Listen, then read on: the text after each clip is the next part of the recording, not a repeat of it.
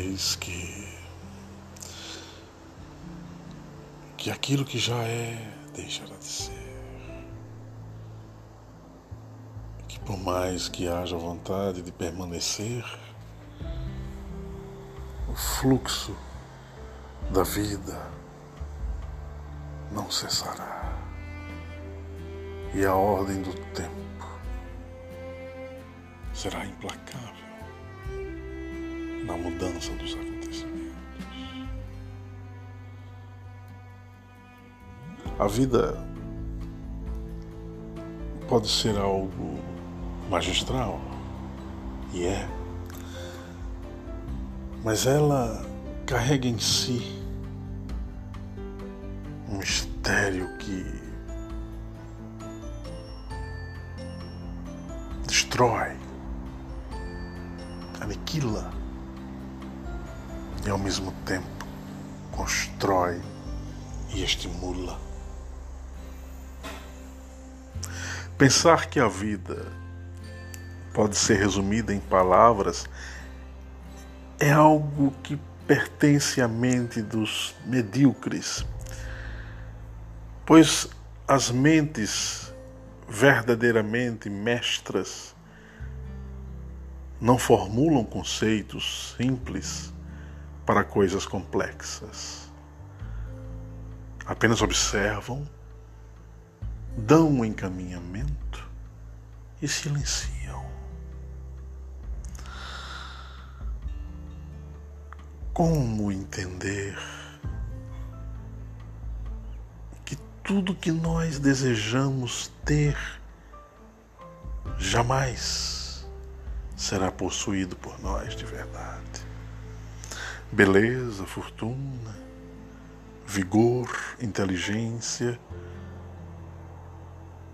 status. Isso pode mudar. Até a inteligência não nos pertence.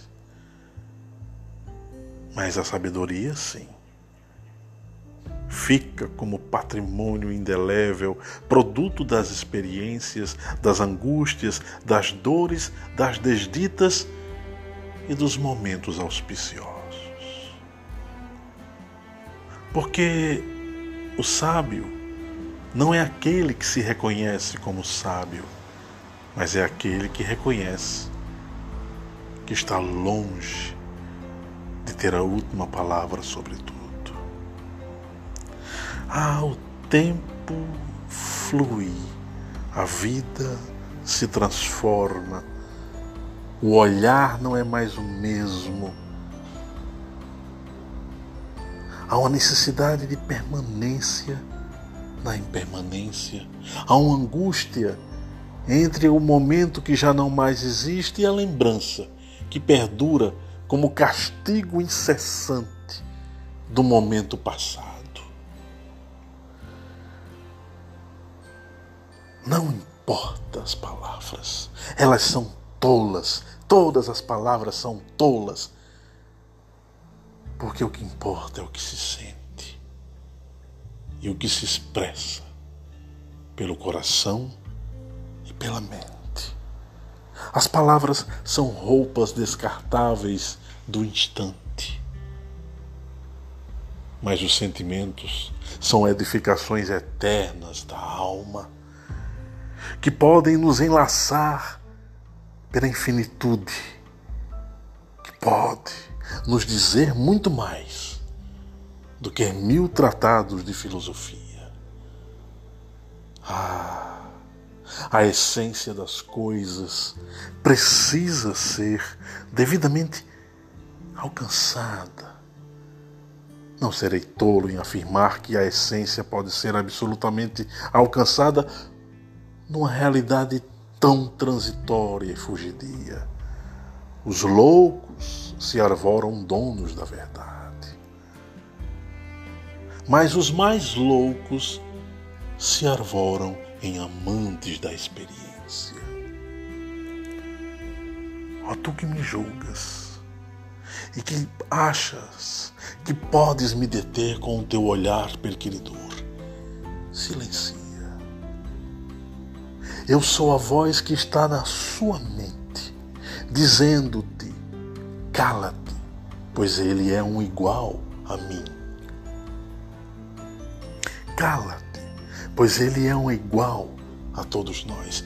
O mito da igualdade existe. Somos iguais ou somos distintos em habilidade e em capacidade, porém, na natureza mais profunda que nos caracteriza, somos iguais. A vida é um clamor. Veja, a contradição se instalou. Eu estou definindo a vida como um clamor. Mas o que é isso? A vida é contradição. A vida é paradoxo. Eis a contradição da contradição da contradição. Não será melhor ao homem silenciar e apenas pelo olhar expressar o que deseja que os outros saibam? Mas que tipo de comunicação é essa? Vamos abdicar das palavras para que o mundo possa ter entendimento? Bom, se isso for o melhor caminho para a humanidade, façamos isso. Silenciemo-nos. Coloquemos o verbo no coração. Coloquemos a vibração, a melhor que tivermos, nas atitudes. E talvez o mundo possa se emendar.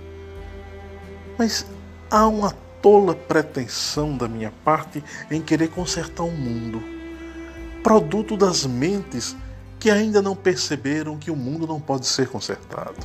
Não de fora para dentro, mas de dentro para fora. Não através de regras ou de posturas impositivas para todos, mas talvez através da atitude singular e individual de cada um na eleição do melhor tipo de vibração e do melhor tipo de eu que se deseje expressar.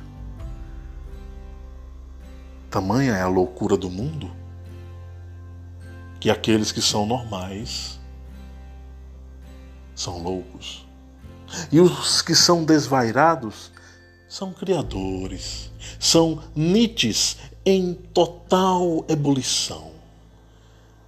Silenos, Sócrates, Diógenes de Sínope, todos nós deveríamos vestir um pouco a face desses seres maravilhosos, para entender que a vida nos escapa e que a melhor atitude não é segurar nada, mas soltar. Soltar diante do infinito que nos abraça num instante envelopado pelo tempo. No meio das ilusões, sejamos a compreensão do real. Em nome de uma metafísica, de um ascetismo, se impõe uma verdade de que deve deixar o mundo para lá, porque o mundo é maia, porque o mundo não pode ser vivido. O mundo é pecado. Mas será mesmo? Será que o mundo é tão impuro ao ponto de todos os seres que nele estão sejam desgraçados, encaminhados para uma condenação? O mundo é o produto das nossas projeções mentais, dos nossos desejos, dos nossos anseios. O mundo é produto de uma mente que o engendrou de forma estranha. O mundo é produto do amor, dos humanos que conseguem entender a dor do outro e realizam o maior sacrifício, o maior yajna que existe. Yajna como sendo sacrifício em sânscrito, um sacrifício em prol da própria vida. Qual a mãe que não dá a sua vida pela vida do seu filho? Nós somos capazes de amar a quem desconhecemos e valorar a quem nem mesmo sabemos o nome. Mas os deuses que se arvoram donos da vida acham que podem determinar as nossas condutas e exigem de nós subserviência e exigem de nós o sacrifício das nossas liberdades. Jamais, jamais cederei a essa loucura, a essa embriaguez dos totalitários, dos impérios que sugam os seus filhos em nome de um único ser. Que coisa lamentável! Será que eu posso definir em palavras o que eu sinto? Será loucura expressar tudo o que se pensa para alguém? Oh, tu não deves jamais dizer o que pensas. Deves ocultar para que ninguém saiba o que desejas que aconteça. Que mundo seria se todos nós abdicássemos desse silêncio, desse oculto, em prol de uma profusa transparência das atitudes? Será que o mundo conseguiria subsistir? Provavelmente não. Há tantas coisas incongruentes em nossas atitudes e em nosso inconsciente. E ao mesmo tempo há tanta coisa bela que somos capazes de produzir que o mundo talvez ficasse insuportável. Tanto de um jeito como de outro. No ocaso da minha vida, eu quero me lembrar do quanto eu fui um mero observador. Nos últimos instantes eu quero observar o que eu observei. E nessa percepção, formar um juízo sobre as minhas atitudes e determinando que o que eu estou vivendo ou o que eu vivi é a única coisa que importa do outro lado da porta da vida. Pensar, sentir, falar e agir. Eis a nossa bagagem. Eis o nosso patrimônio. Eis o nosso ser. Mas, antes de encerrar, eu gostaria de dizer algo.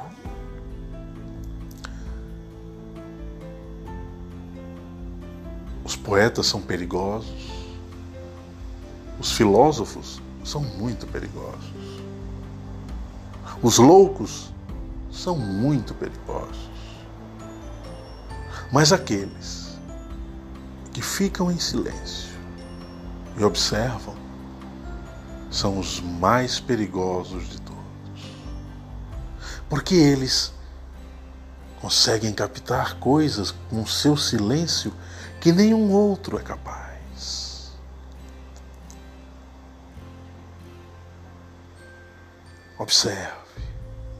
Observe atentamente o que lhe ocorre, o tipo de pensamento que surge, o tipo de pensamento que lhe invade o íntimo.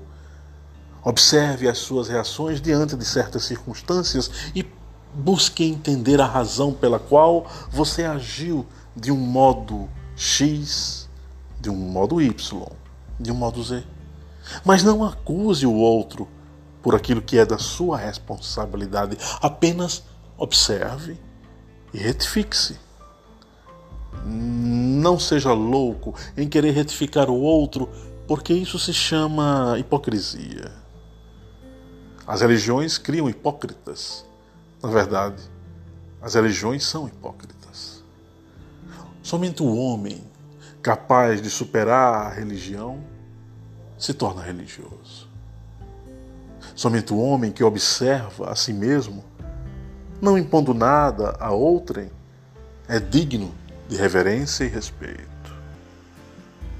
Eis o que eu desejei falar. Será que minhas palavras têm fundamento? Ou elas são o produto da elucubração de outras mentes? Será que eu sou capaz de falar aquilo que não pode ser suportado? Ou será que eu sou capaz de falar aquilo que os outros não desejam ouvir? Porque nós amamos que o nosso ego seja afagado. Desejamos ouvir elogios o tempo todo e tomamos aversão por aqueles que nos criticam. Será que essa atitude é digna? Ou ela revela o infantilismo de quem assim pensa e age? Hoje, em plena era digital, das redes sociais, de likes e de dislikes, ficamos ansiosos por um like, como se aquilo fosse uma recompensa pelo trabalho feito. Mas nem sempre é assim. A maior recompensa de um trabalho que se realiza está na própria confecção do trabalho em si. Kant e Arjuna, do Bhagavad Gita, influenciado por Krishna, nos ensinaram isso. Oh, desapega-te dos frutos da tua ação. Por quê? Porque quando tu te apegas ao fruto da tua ação, o que ocorre é um desvio de rota. E o objetivo agora não será mais criar uma bela obra de arte pela beleza em si, mas pelo valor que dela se pode tirar. Isso se chama corrupção. Mas não será digno e nobre que alguém possa ter o seu trabalho valorado e receber algum tipo de recompensa? Claro que é nobre, absolutamente. O que não é nobre é achar que o valor mais importante reside no dinheiro. O dinheiro é um meio para se chegar a um fim. A obra de arte é o que conta, pois ela será eterna, por ser uma obra de arte. Eu comecei falando da vida e do tempo e do fluxo.